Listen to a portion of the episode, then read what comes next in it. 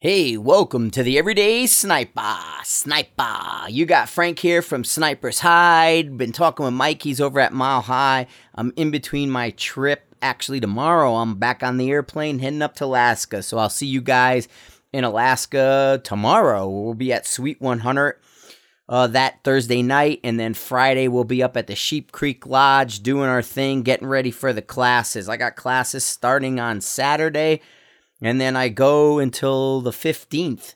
Uh, I'll be back. So quite a bit of stuff going on in Alaska. Great learning um, opportunities up there because everybody comes in so raw. You know, they don't get the same access as we do down here in the lower 48 to all the latest and greatest. And so you, you see kind of that newer evolution of people coming up into the shooting community, which is good. I really dig that because it's it's kind of raw and fresh, you know, and and they're they're catching up in a lot of ways, going from their hunting rifles to the Ruger RPRs and then to some of their custom made rifles. So it's all good stuff um, happening there. But I want to jump into it with my part two of the Sniper's Hide Team Challenge discussion. And I'm going to bring up the Vectronix, man. I'm going to go hardcore with that. I got the Vectronix on the Friday before I left, right? Or you know that night I did the video and or the next day went out. We took the uh, the Terrapin X, right? So the Vectronix got me the new Terrapin X and Philip from Vectronix actually came to Colville, Washington and we had him there and I got to sit down and talk with them and go over that. So this is going to be my Vectronix heavy discussion. Uh, over on the hide on Sniper's Hide, there is some big discussions, multiple pages, six, seven pages, in regard to Vectronix and where they are. And so I want to address some of those questions, my lessons learned with it, and in the connectivity.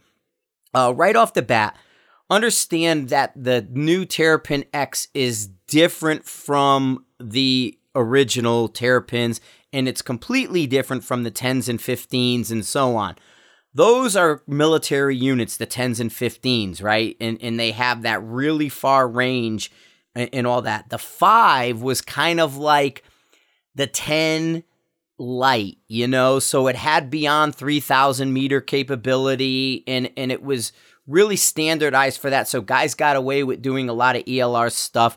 The etched reticle in it gave you a really fine aiming point. It had great beam divergence and it worked really, really well for your typical long range shooter, it, it was a bit of overkill, but in the right way. You know, it, it's it's not so light as a commercial, you know, thousand dollar or less unit, but at the same time, Vectronix was losing money on it because it should have been priced closer to a 10 and 15 model and not down at that 1995, and that's what killed the original Terrapin.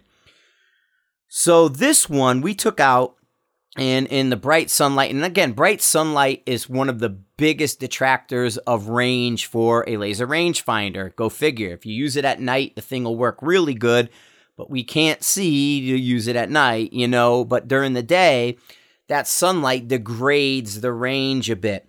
Well i was able to get my man sized target at uh, one mile no problem I got a little bit beyond that with, with some similar sized targets. When I got to mile high with it and talking with Mike, we went out and put it on the tripod and, and we were outside and there's a lot of stuff. There's a water tower down the street from Mile High. We got at 2600. Picked that up, no problem.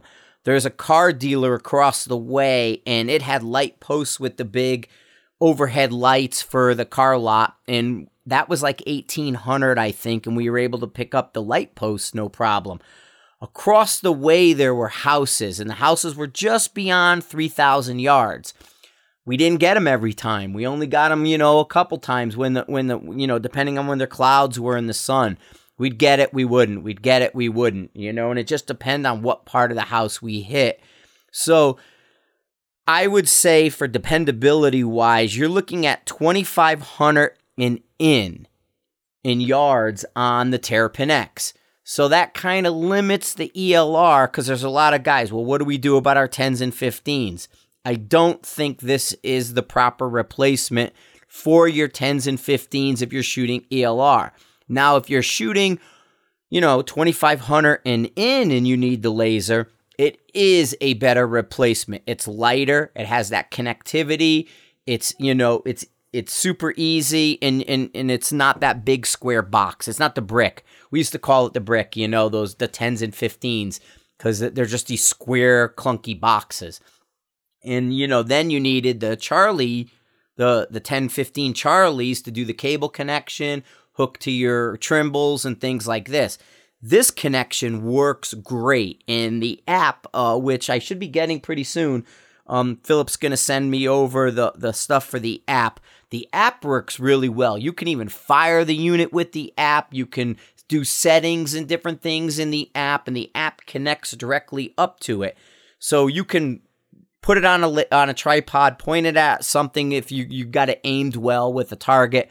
Then you can fire it remotely from your app. The other kind of neat commercial thing, remember, commercial unit, the Vectronix, is that it does like a photograph. So you can range a target, you can take a picture of the scene, and then it'll overlay this target was ranged by my Terrapin X at, you know, 1800 yards and create a, you know, an Instagram or Facebook image for you. So there's some really neat things, but for what we do, they're looking at connectivity with other apps and things, right? So they want to become a solution for your your Kestrel and solution for apps and hopefully I can talk to Garmin and those guys and they can get connectivity for that kind of stuff. I think the Garmin would be really great with like WeatherFlow, the the the um you know the Bluetooth weather meter connectivity and like the Vectronix. If you put that together with the Garmin, I think the Garmin becomes a super viable Kestrel replacement. I like the screen a little better. I like the controls a little better. But right now, we're dealing with the Vectronix, and the Vectronix ke- uh, connects to the Kestrel. And so, instant, no problem. You know, you just fire it up, you make sure it's connecting, and you're good to go. So I go to the match. I check it out. I'm making sure it's all working. Everything's good. I'm, I'm ready. I'm good to go. Now, I backed myself up. I had the Kestrel and I had the Garmin. Those were the two pieces of software I used, and I had them lining up and true together. And uh, I'm going to kind of go over and read in a second what I had talked about in, on the hide there. Uh, somebody was asking about the wind zone one, or wind speed one, wind speed two, and why we turn it to zero. But that's a, a, a kind of a, at the end of this discussion. So now I get up to the stage one. In the way the Sniper's Hide Team Challenge works is there's no restrictions. There's no nothing. If you carry it, and like I said, we average five miles a day walking up and down the hills. Uh, you know, on Sunday we ended up calling for a couple rides to, to shorten some of the long walks, but we still walked five miles, even getting rides from all the way to the end, coming all the way back. Called a called our RO Uber. Um, so we get on the radio from a stage and said, "Hey, send a four wheeler over," and they we threw our gear in and we can go and into the next stage. That was a greater distance away. You know, we didn't do it for the short stages, but the format is you come up to the line, the RO will point out, now the targets they're not obvious, but they're not necessarily hidden. They're just in a certain, you know, zone that you're looking at. And if there's gaps in the trees, you have to know the right gap in the tree. And the, and the gaps in the trees were really great because they fouled a lot of the other lasers out there. You need that tight beam divergence, especially once you start getting out that six, seven hundred yards and the gap appears, and to get through it. So the RO will say, okay, you got, you know, seven minutes for the team. You're to shoot the four targets that one's located there, one's located there, one's located there, and one's located there. So then the clock starts. You got to find the target again, you got to range it, and then you got to shoot it. Okay, and then if you had a handgun, you had a transfer stage, you had a transition to handgun at the end. And four targets in seven minutes for teams may sound like a lot of times, but our first stage, we were actually right on the edge of that, and we're running out of time with uh, a, a Trig got to the handgun. I was kind of just out of time right then. So it goes by a lot faster than you think because you're trying to fine tune that stuff and really you just got to knock it out. Now, I had zero issue with the Terrapin picking up a target. The problem was right now, it does not connect to like A, B, C, D through the Kestrel. Kestrel you can scroll through and set target A, target B, target C and make them active. It would be great, and I know they're looking at it and going to do it, but I'm only able to use target A, so it's one at a time. So, you know, the, the kind of the way you would do it would hit the first target, get the range, write it down. Hit the second target, get the range, write it down. Hit the third and the fourth, and so on. Write them on your arm bar. And then I would go in with my Kestrel, go to the first target, scroll to my Kestrel, put the range down, shoot it, go to the next one, scroll the range, shoot it, and so on. Well, that worked out great, stage one.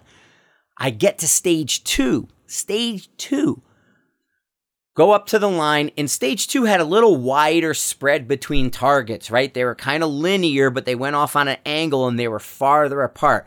I shoot the first target. I'm good to go. I get it. I go down. I shoot it. We shoot the second target and I drop down, or, you know, I hit it with the laser. I drop down to my Kestrel and my Kestrel says for a range 446 yards. But my dope in the Kestrel window says point 0.07. So less than a tenth of a mil, 0.07 for a 446 yard target. I'm like, whoa, that's not right. What the hell? But do it again, do it again, do it again. And I'm looking at it and it's still giving me this number. Well, I whip my Kestrel because it's around my neck, hanging on the lanyard. I whip it around behind my neck. I go to the Garmin. I scroll to 440 or yeah, 450 put it on and shoot the stage. Well, Eric, Eric's probably listening. Hey, Eric, he grabs it and he's looking at the Kestrel and the numbers look good to him. He puts in 1,400 yards and it only gives him four mils. So now when I'm over with the stage and I'm done and everything's all, you know, set up, I go over to him and I look at it. Well, then I scroll into the sub menu of target because I know the Vectronix is feeding more than just range into the Kestrel. It feeds azimuth, it feeds angle, and it feeds all this stuff. So scroll into target in the sub menu, and I look at it, and it looks pretty good. Then I scroll down one page, like one button pushed down. Negative 65. It, pu- it put in a declination of negative 65. And this was something I was talking to the fin accuracy guys yesterday about it. One of the deals with the new Terrapin is a single button. You used to have a function button on the old ones, right? The, the the 10s, the 15s, and the 5s have a function button, an F, and then they have a fire button with an arrow to range.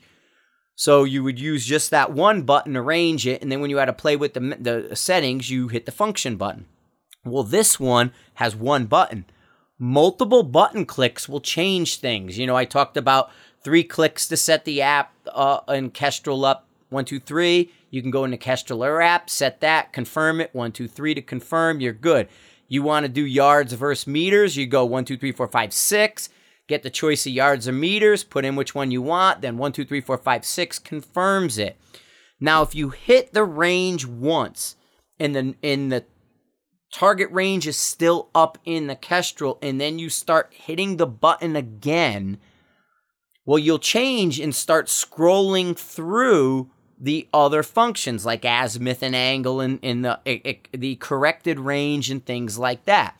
So now you're accessing other menu things to give you more display. Um, so what it did is when I was either coming down or something while I still had the range up and in there, I hit the button twice or something. I multi I, I hit it more than once probably. I probably hit it once or twice and it fed the Kestrel negative 65 degree angle. Problem is when you manually go into the Kestrel and you see something's not right and you change the range, it doesn't change that angle. So thinks I'm shooting downhill at a negative 65 degree angle, and we all know there was no negative 65 degree angle out there where I was shooting. So I was stuck ah, until I was able to fix it. So my thing was I turned off the Bluetooth connection and just went for range. Just manually ranged the target, wrote that down, and didn't let it connect to the Kestrel. Um, and again, because it didn't feed the target card and because it didn't feed ABC, it really didn't help to go target Bluetooth, target Bluetooth. If you could have fed that, it would have been money. But because it's one range, one target at a time, it was easier to go on manual without the Bluetooth connection. Boom, boom, boom. Write it down on your arm bar and and then just get your range out of the Kestrel. But what I've kind of found in, in, in talking again with Fin Accuracy, they were talking about because of gloves and different things for them with the cold and the weather, putting a a raised in the armor of the Terrapin, putting a raised space around the button to one protect protect it from accidentally bumping it like I did it, and two to find it easier with a glove because the button is small and smooth and it kind of blends in to the armor. You know, you kind of like with me with my hands and no gloves, it was not really that big a deal. But some of these guys, if you have heavy gloves on and it's winter, you you could probably ride right over that button. So I think his idea of having this raised edge around it is a good one. But uh, you know, as far as accuracy went and getting the ranges to target, I think it was a really, really good. Um, it, it, the unit performed really well. It, becoming conscious of those extra menu features and the button push and the fact that the Kestrel uses so many sub menus, you know, it, it it can become a time killer on a clock. So it's easier to kind of do it manually than to go electronic. Now, if you're out and you're shooting, you know, uh, you're hunting or you're doing something like that, it's not an issue. But when you're on a clock and, and, you're going one, two, three, four, multiple targets until they connect, and they will, there, there there's going to be a lot of new things like the the app and the firmware is going to bring a whole nother level of connected connectivity to the the Vectronic Terrapin right? When talking with Philip, his roadmap to me looks really, really promising. And and it's not like really kind of pie in the sky stuff. They're they're not thinking something like when you hear him, you go, "Are you guys going to be able to pull that off?" It's more of, "Yeah, that makes sense, and that's easy enough. They can do it." I know the, the it's going to be coming out shortly. Again, when when the app comes out, you're going to see a whole nother level of connectivity with this terrapin. And as well, they're going to keep moving forward, coordinating with other products and devices to get that connectivity out of it. So, because this is a commercial unit, because it's being supported as a commercial unit, and that repair or anything that has to do will more than likely um, go through, um, you know, uh, through Leica and stuff like that. I, I don't think you'll have an issue with it.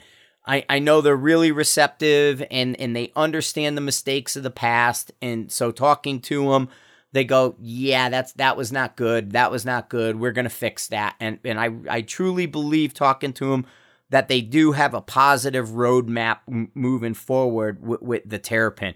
But if you're a 10 or 15 guy, the only thing you'd be gaining is that connectivity in a lighter, smaller unit.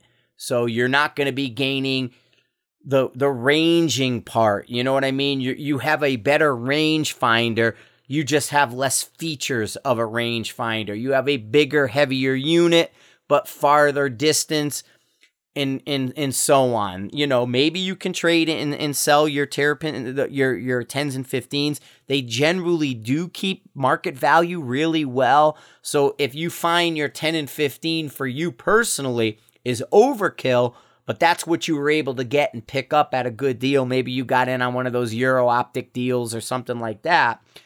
And and at the time you were able to get it and hold you over. Well, now you want something a little bit more carry friendly, people friendly kind of connectivity wise, then yeah, that would be your your need for replacing it.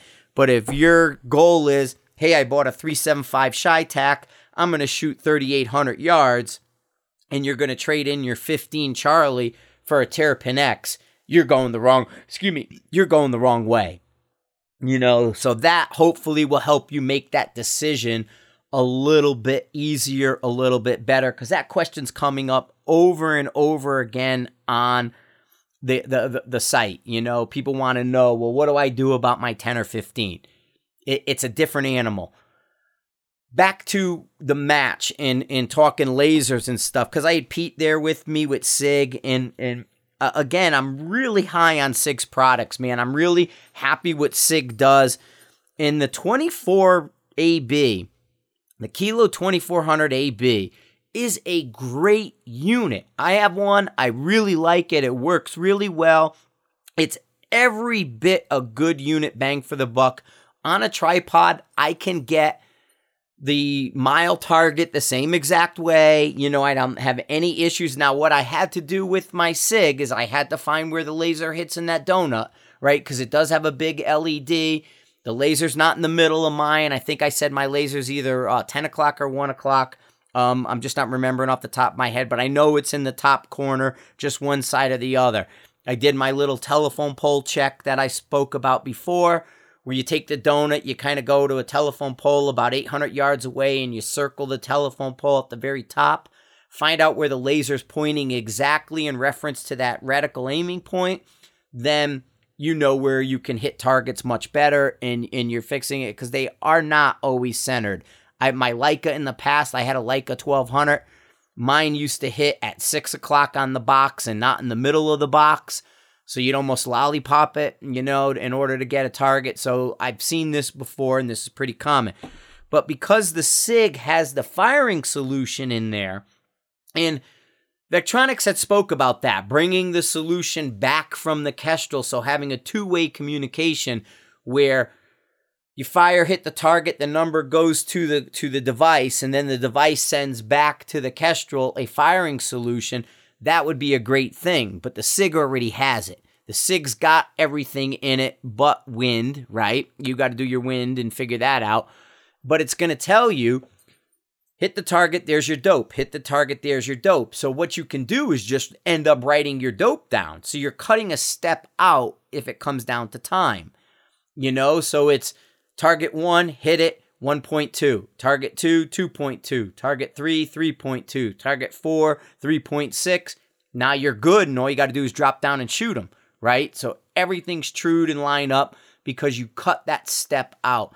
And and I really think that that's that's a great way of doing things. So if 1800 is too rich for your blood, 1400 for the SIG, and the SIG gives you such a nice package. That case, the pen, the weather flow meter, all that stuff, because there is the wind meter in there, all that stuff in there connecting to your um your, your device is a really good thing. I saw a guy had a threaded rod or something um through his pack, almost like your uh your CamelBak. A lot of the packs we use have the um the the straw, the hose. I don't know what they what they call it, their technical term, but the the the hose that comes out of your CamelBak feeds through a hole in your pack, and then you can hold it and then drink your water and do what you have to do.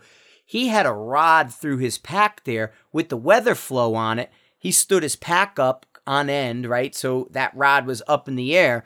He angled it in the right direction, and then he can go over and do what he wants to. And that weather flow was beaming him data over to his device. So even remotely, he's able to pick up that weather flow data and get his wind calls and things like that. So, you know, there, there's a lot you can do with that SIG, with the weather flows and things like that. And that would go back to Mike and Adam talking about the geoballistics, right? In geoballistics apps with the weather flow. You can put all that stuff together, mount that little weather vane meter to your pack somehow, have it sticking up over your head, on a thin, light carbon fiber, little aluminum rod, whatever the case could be, a wooden dowel, you know, and, and have it sticking up through your pack. And, and boom, now now your money, you know, little wooden dowel in this thing with, with a, a attachment point on the top. You got no weight there, you you know, and, and you can go to town. So there there are ways to skin this cat in a very positive way. But um, Pete's data worked great. It worked for Trig. It worked for Matt, and and and those three guys shared all the sig data. And because my my dope was two tenths quicker than theirs, um, I just ran my thing and I played with all that. I, I looked, you know, I, I had the Kestrel, yeah, the Kestrel around my neck. I had the Vectronix around my neck. I had the the Garmin Foretrex on my right hand. I had my Bravo watch. Not that I used it, but I just had my watch on my left hand. You know, I had a little Leica pair of 8 by 22s or something, binos. Because, you know, you when you come up to the stages, they don't want you ranging while you're getting the brief. So it's best to have a pocket set of binos up. So when the RO says through that gap in the trees, throw your binos up. Okay, I see the target. Get a mental picture of it. And then when it's your turn to shoot, you know where to go, and then you could just bring the laser up. But the other thing I want to talk about is, um, and it, it's on me, my bad. I have, and it's sitting right here. I'm putting it back together and gonna mount it over. Uh, I may even bring it with me. Is the Sig Tango Six uh, five to thirty, and I, I, I had it to do an, an, an initial review of it, and I used it. I reviewed it initially and this has the LevelPlex in it and everything. But what happened was kind of at the end for my wrap up, I dropped the ball and I went into what I describe as vapor lock because they changed the, the way my unit worked versus the production unit. Because I had a pre production one and it ended up swapping out the way the LevelPlex worked and everything like that. But I mean, I really dig their floating dot reticle. The SIG reticle is like my kind of reticle. To me, this is like perfect. It's got two tenths hash marks. It's got the floating dot in the middle. It's nice, big, easy, clean lines. So even if you're not on max power and stuff, it still looks big and fresh. You know what I mean? So there's no issues. But I was able to shoot Pete's rifle on the last stage. I ended up being 12 rounds short for the match. Um, and I talked about that yesterday. So I borrowed Pete's AT. He had the SIG 5 to 30 on. And honestly, it had a better picture than the Vortex, man. Um, I'm a Vortex fan. I'm not trying to knock it, but people always ask me for comparisons. And I generally don't do the, the reviews from a comparison standpoint. I, I, I do it as a standalone. Here's what I saw. Here's what I do. And you know, you make your own decision. It's your choice. You're buying. Don't listen to me that way, but take the facts, put the facts against each other, and then decide. Well, I have to say the Sig Tango was a better look. It was easier to burn through, and this one particular stage had an extremely difficult target. Targets weren't painted, they're shot up. Some of them been out there for a long time, so you had to identify it. Then I mistakenly took they said that that there was a target. You know, we had the target at um at, through the hole, and then they said at like ten o'clock from it there was another target in the woods, but it was ten o'clock and on the ground, and I went ten o'clock high off the point. So the way the ground is, you know, you'd almost have a big a dart board right? Well, that fan goes out, and I went over instead of kind of through. So the first shot, at first I saw a flower or something. There was something white, and they said, look for this white speck. And I saw a white speck at 10 o'clock. Then with the SIG optic, I looked down because they said, nope, that's not it. My first shot was a miss. The SIG optic, I looked down and over, and I kind of saw the gray and I made out the impacts a bit. And all it was, it was a full IPSC target, but all you can see was like half the head and a quarter piece of a shoulder. It wasn't visible. And that was that other target I told you about where it was in the woods behind the stump as well. With those guys with the light was really favorable when I had that. And I knew where the target was. I had a tape reference point and it was back behind the stump. I can only make out the shadow and the outline of the head with the with the um vortex. In comparing the SIG to the vortex, 3 to 18 in the vortex, 5 to 30 in the SIG, and I think I shot the SIG around 15 power, maybe 20 power. Um because you had to back down to see better. You know what I mean? Oh, hit my stuff you had to back the power down to get a better picture. Too much magnification, you get a little bit of distortion, you get a little bit of clarity issues with a lot of optics, and it's not awful, but it's just enough to be annoying. But if you back that power down, it tends to clean up the image just a bit. And so I thought the Vortex had a little bit of a tint to it versus the SIG optic. I thought the SIG brought out the the, the contrast in the woods better to me. Uh, I saw the Vortex as a more of a square range after that. You know, after comparing the two side by side, doing one, you know, doing all two days with it, and then going back to the Sig with Pete's rifle. I felt the SIG had a better look to it. It had a little brighter feel to it. You know what I mean? I was able to get in on the targets a little better.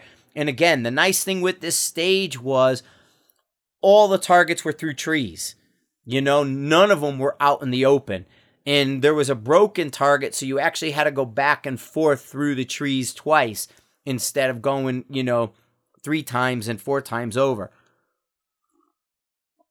Coffee. So I, am definitely I, I'm definitely a Sig fan, and I think this was a good weekend for me to see the success those guys had using the SIG optic and then me having a chance to use it in that context. In a lot of ways, I wish like during this match, I can go and, and have like more than one product and shoot the morning with the Vortex, shoot the afternoon with a SIG, shoot the next morning with a Schmidt and Bender, shoot the next afternoon with a Nightforce. You know, to me, that would be optimal to, you know, on my range, it's really nice. Freaking guys. I don't need people calling me.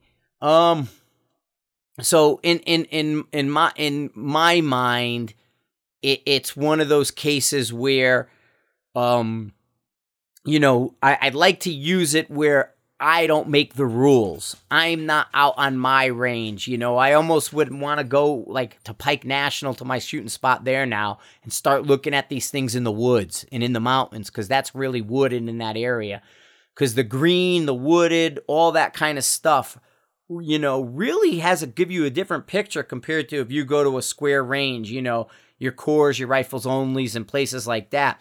Everything just is right out in your face, and that's kind of how my our range is. You know, it's right there. It's dead. It's it's gentle sloping. The targets are are well designated. But once you start hiding these targets, man, you start to see a little bit more out of it and I have to say I, I was definitely impressed with the uh, the way that the Sig was. Um, so I, I'm I'm going back and I'm gonna shoot this and do the full blown video review. Like I said, I used it on I used it a bunch of times and I thought it was good, but it, it you know the LevelPlex leveling your reticle with the leveling plex when you're setting up the rifle is beautiful. You know what I mean? You don't have to drop a plumb line. You don't have to shim it. You don't have to do anything. You can get in comfortable behind the rifle. So you lay down, you get your position, you get your head on it so you can relax and fall asleep. You can then draw the scope to you to get the eye relief just right. And then in that comfortable position, you can then adjust the LevelPlex so the reticle is level. Once the lights go, I mean, you could just put a little Allen in there to tighten, you know, the back rings and once you got that back ring so they won't move, you go just on the edge, right? Just about to the edge. And and it, the ring, you know, that you can turn the scope, but it's not, you know, spinning free. And then you can go on from there. But uh, I really like that LevelPlex. I like, you know, you can turn it on and off. It's not always in the way. We did make a point that uh, talking about it uh, there some people feel it kind of draws your eyes away from the field of view because it's on that horizontal crosshair on the left and right side. They thought that maybe high or low would be better, eh, you know, next to each other, so it didn't draw away your your uh, field of view stuff. But if you turn it off, it's not an issue. I mean, honestly, unless you know you're in a screwy place, shoot normal, shoot normal, shoot normal. If you got kind of a messed up position, turn it on, level yourself up, and then go. If you're in a mountain in a situation where you might be canting or you think you're canting, you can just pop it right on. So um, definitely some good stuff there with that kind of. Okay, so the the you there? Are we there? Are we working?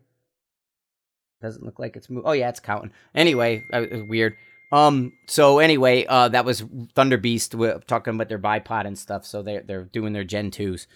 But um, no, it was it was a good it was a it, it was a good way of going through. Let's like I said, I like the um, I I, I like the way that uh, the the hang on a minute. Sorry, trying to get my thoughts in my notes back up. My phone, everybody's kind of busting in with stuff. I so I, I like going outside my comfort zone with somebody else's rules and that's one of the positive things of going to matches and stuff like that is that you're you're you're now subject to the other person's rules. You're now subject to to you know their controls and not yours. Because i mean you, you like i said we go out i get so used to going to the range and it's wide open all the targets are known. I'm, I'm so used to it i can close my eyes and draw a picture of it you know but then when you go to some place that's under another guy's set of rules it, it totally changes the the the game and and so that that's definitely a good thing. But you know one of the things with the match it, it, was if you carried it you got to use it you know? There was no restrictions on that. But the way the targets are you know you had to kind of shuffle around and the tripods were key. The question with the tripods became of what height do you use?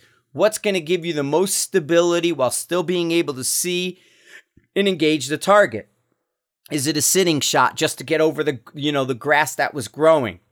Is it a kneeling shot to not only get over the grass that was growing but maybe get over or through a hole in the trees? Then the next one standing.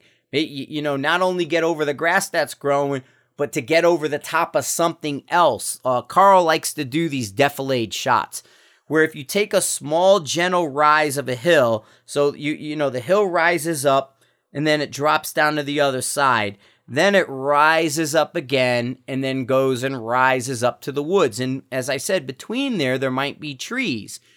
So when you're back down off the rise, we're not on the very top of the mound. We didn't take over the high ground. We have our head pretty much level or just above the rise. So that's all that the other side could see. Well, then you got to just cut that top and then the round will drop down into defilade. And we were even saying how sometimes with the flat cartridges, you may kind of catch the top of something. One case I saw Matt and Pete, they were shooting the the kind of the chaos, the um the chaos target with the the the product the protection yeah protection detail. There was the protection detail and then the coyote dog going back and forth. Well, they tried to shoot that prone. And when they look, they can see everything. But when they were shooting, they were getting this hit, miss, hit, miss, really inconsistent, um, you know, patterns and hit strategy. Well, they were catching the grass.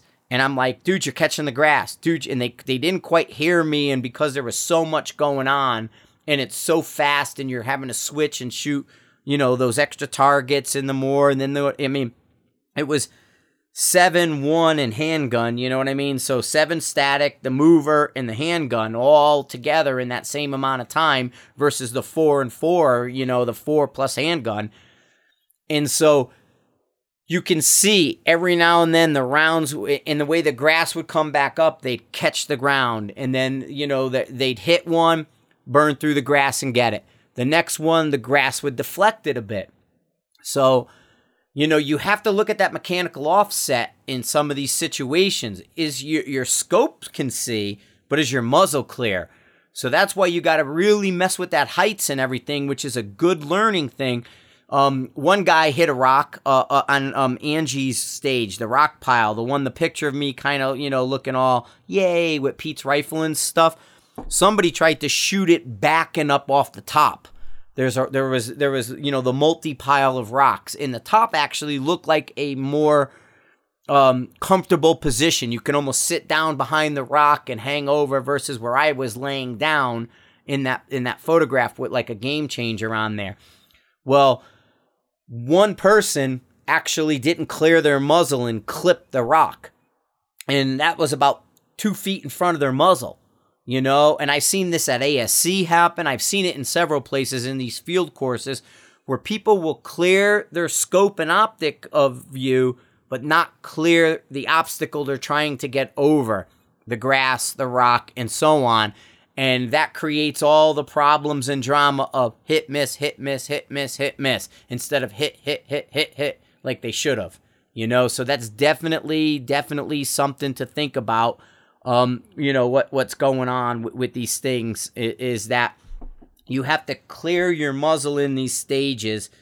Um, so again, uh, overall with the competition, competitors were great, man. Everybody, everybody, somebody post sent me a picture uh, Sunday night with everybody waiting for the scores and eating, and because we had food from Casey at B and T, uh, AccuShot Atlas, um, he gave food, and so we had a we had like chicken dinner with potato salad, biscuits, beans, gravy, all that stuff, fried chicken. It was really good. Um, you know, plenty for everybody to so you know you come off the range at two, three o'clock, and you're able to have a, a nice you know full meal, and everybody hung out. They didn't split off into their cliques. And even if they did, the cliques were all blended together.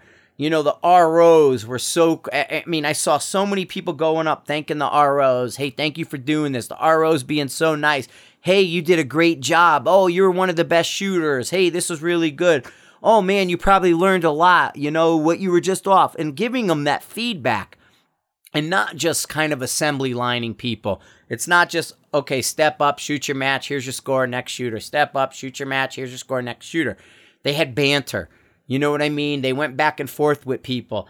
Uh, the, the, you know, when guys are picking up their brass and cleaning up the stage, they're thanking the RO for being so, you know, for volunteering, for their time and things like that. But all the competitors were, were just really, really good. No attitude, no drama, nothing, nothing like that. Um, uh, one of my favorite stages again was the the setup stage, and that was Carl Sun's stage, and and where you're carrying your tripod, carrying your gear, and the nice thing is you can see the person in front of you, kind of deal. Okay, we know we need a tripod for this stage. Well, you'd set up and say, okay, they're shooting kneeling, let's go kneeling, and you'd set your height up. And I actually took a picture of one of the guys' uh, Faisals, um, and he had the silver sharpie marking on it, and he was able to go and say you know, here's here's standing one, seating, kneeling. He had an S1, kneeling two, blah blah blah. He had it marked for sitting, kneeling, and standing, and where to put the the the thing so he could deploy it quickly. Well, this stage required you to deploy your bipod or your tripod from collapsed position under time. So that's that's the to me it's not the shooting for guys, okay? It's not laying down, putting on your dope, managing the wind, and hitting the target. That's not the problem for people in competition. The problem is getting in to position and getting out or moving to another position. It's the movement. It's from the buzzer. What do you do when the when the when the RO says time starts now? Right? How are you moving up and deploying your system? Are you efficient? Are you are you not getting yourself out of your head because you're struggling with gear? You know, at one point I had the um the sling and I ended up taking like the slings off, you know, because it was kind of getting in the way a little bit, so I wanted it off. If I needed it, I had it, but with a lot of the tripod stuff and a lot of the way the things were going, the sling kind of got in the way. So for for certain stages, that sling came off and put and went into my pack. You know, how how do you uh, what are you to do? I use the tripod to range off of. So I come up, I put my rifle down in a specific spot, my tripod deploys, or do I have the laser already on the tripod? Sitting position, kneeling position, something like that. Boom, boom, boom, hit my targets. Laser comes off, rifle goes on the tripod. And like I said, I just use that pick rail with the anvil on the Cadex, right? Because right there in the middle in the balance point, was a pick rail, dropped it on, lock it down, go to town. Then, how am I setting up the tripod, my movement? How am I going adjusting? We, you know, we talked about putting that that reticle just below the target, so when my cheek goes on it, it rises right up into it. So there, there's a bunch of different things you can do. This is what you practice at home off the range in your garage, shut the door, go back to against the garage door, set something up, you know, 10 feet in front of you, and, and give yourself a shot timer. Beep goes off. You go up there and you set up and then see how long it takes you to deploy. A lot of discussion. Guys who could deploy bags well, guys who could deploy tripods well, guys who use their equipment to their advantage under the time limit.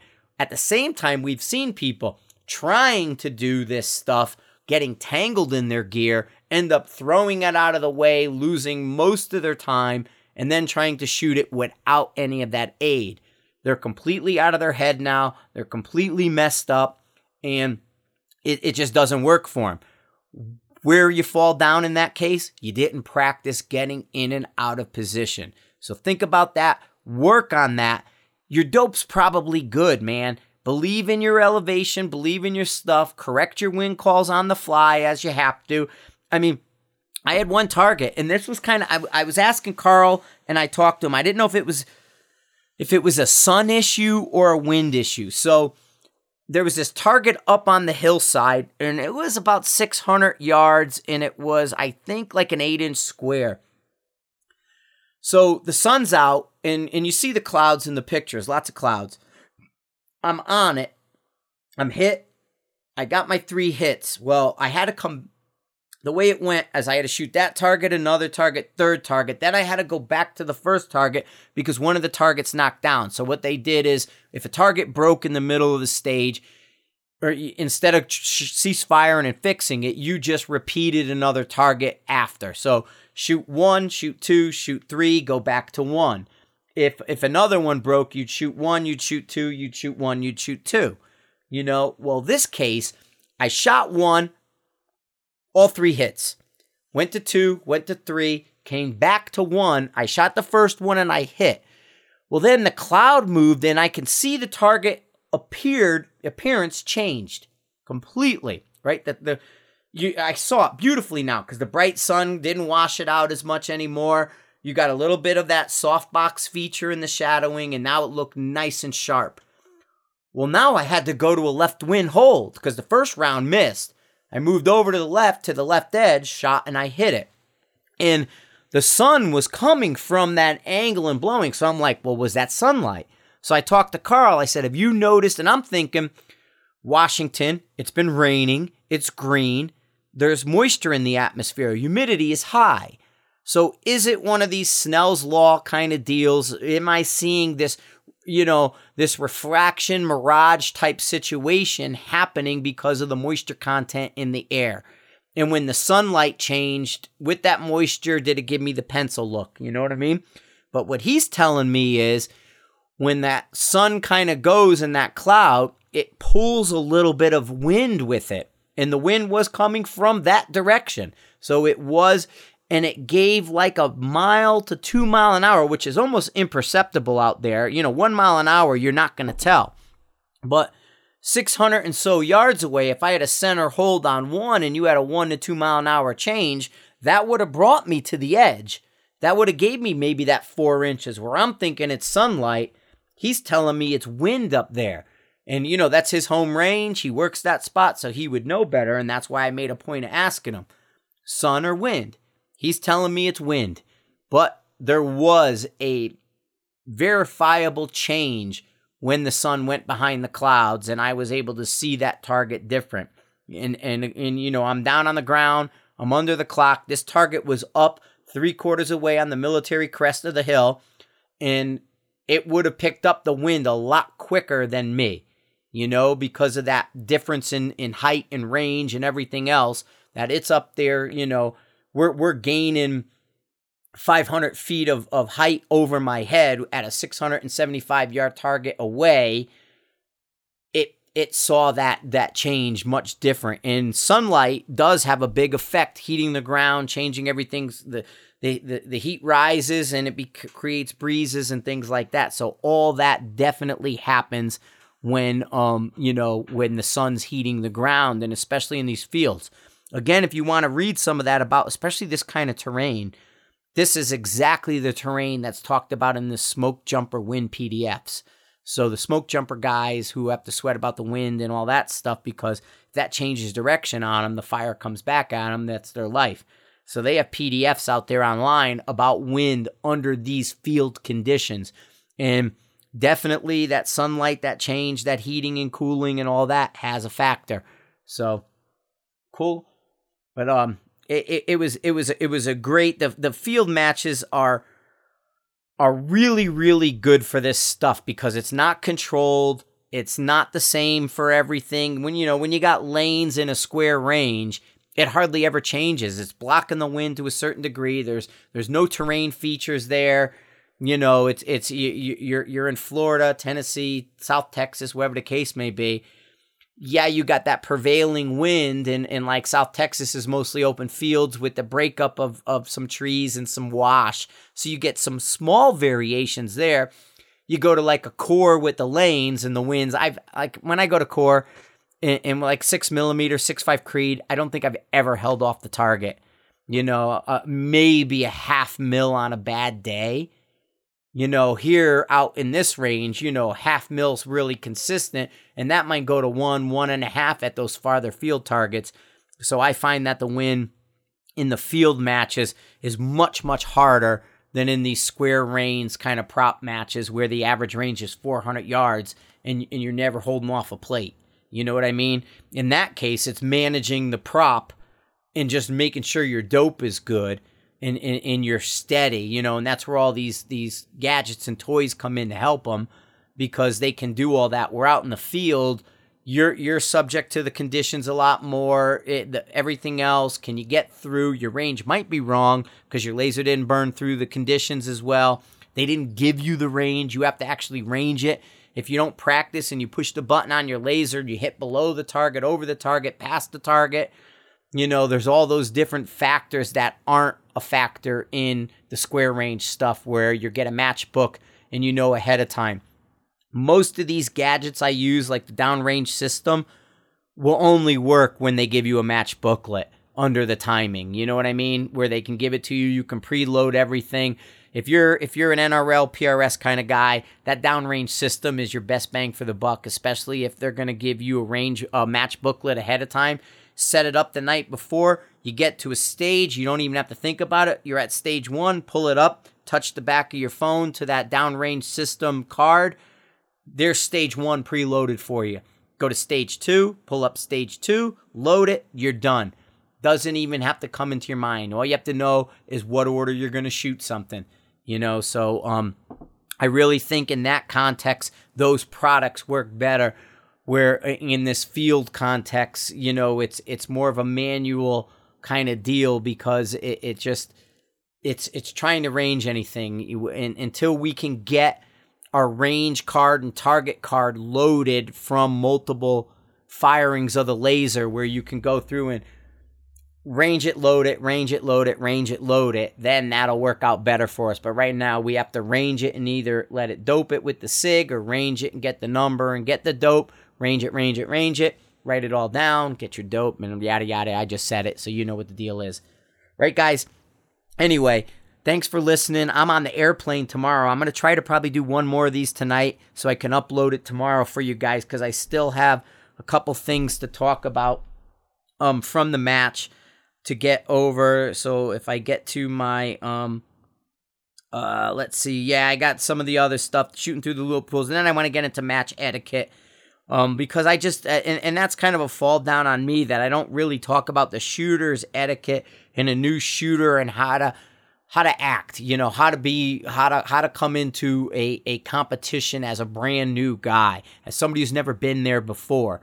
You know, you can like I said, you can prep and prepare your your data and your ballistics and what you're going to use and set your rifle up a certain way you're going to find carrying things are, is going to change. Like I said, I saw way too many people carrying way too much stuff. I mean, way overloaded. You don't need that much to do this. You know what I mean? Your, your, your rifle and magazine, a sling for that, your, your pack in your stuff. You don't need to put the kitchen sink in there.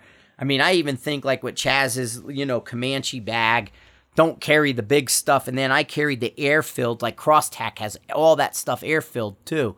I'd be carrying that air filled stuff more than I'd be carrying those sandbags. You know, those four and five, six pound sandbags when you got to walk five, six miles on top of everything else. It's a lot. I mean, if you're a bigger guy and you don't mind carrying it, okay, that's cool. But for most of us, I think it's too much to be carrying. Like I said, I saw, you know, Jim with those operator Eberlestock packs full. I was like, wow, dude, what are you carrying? That Vorn Lynx was money. It's as big as you need. Go look at the go look at the um cubics of the Vorn and then look at those Eberlestock and try to bring yourself together. When you're looking to buy a pack Um, I'll give you. I'm gonna go look up my other one when I talk about that carrying stuff more. I'm gonna look up how many, uh, how much uh, it can carry, and and then I'll give you a number that you can look at, so you can avoid the ones that are way too big and go. Like I have Kifaru that I've used a lot, and I really like my Kifaru pack. It's a it's a mid size. It's not too big. Like my Marauder would be perfect. The um you know the X Ray is perfect and this one has an odd name, so I don't even know the name of what I, I, this one's called. It's got a slightly different name, so I don't know it off the top of my head. But I think it's a great size to be carrying. Holds tripods well and does everything. It's a it, it's it's a good pack to carry. All right, guys, I'm signing off. Going to get this uploaded to you. Mike's over at Mile High. I've been talking with Mike. I know he's got a good thing on wind for you guys. He's been crunching numbers on wind and how to simplify the wind calls when you don't have any point of reference. So uh, we'll be talking to Mike about that and getting together. And hopefully, I may just have him and Adam discuss it while I'm away. But I'm going to also, what I'm to ask, I'm going to try to do my uh, podcast with Mark. Uh, Mark Taylor, my platoon sergeant, do the classes with up there. We'll talk with some of the students like we did and and we'll we'll try to get together and have a good old time. Alaska's just a you know fun time when it comes to the classes. Everybody's pretty light and and happy to be there. So thanks for listening to the Everyday Sniper. Please share, please follow. Go over to Sniper's Hide. Discount codes. I'm putting some of them up. I just got more texts and everything. I got to get caught up. I'm I'm you know running behind with these tight timetables and everything. But there's definitely some discount codes. Thank you guys. Have a great one. Later.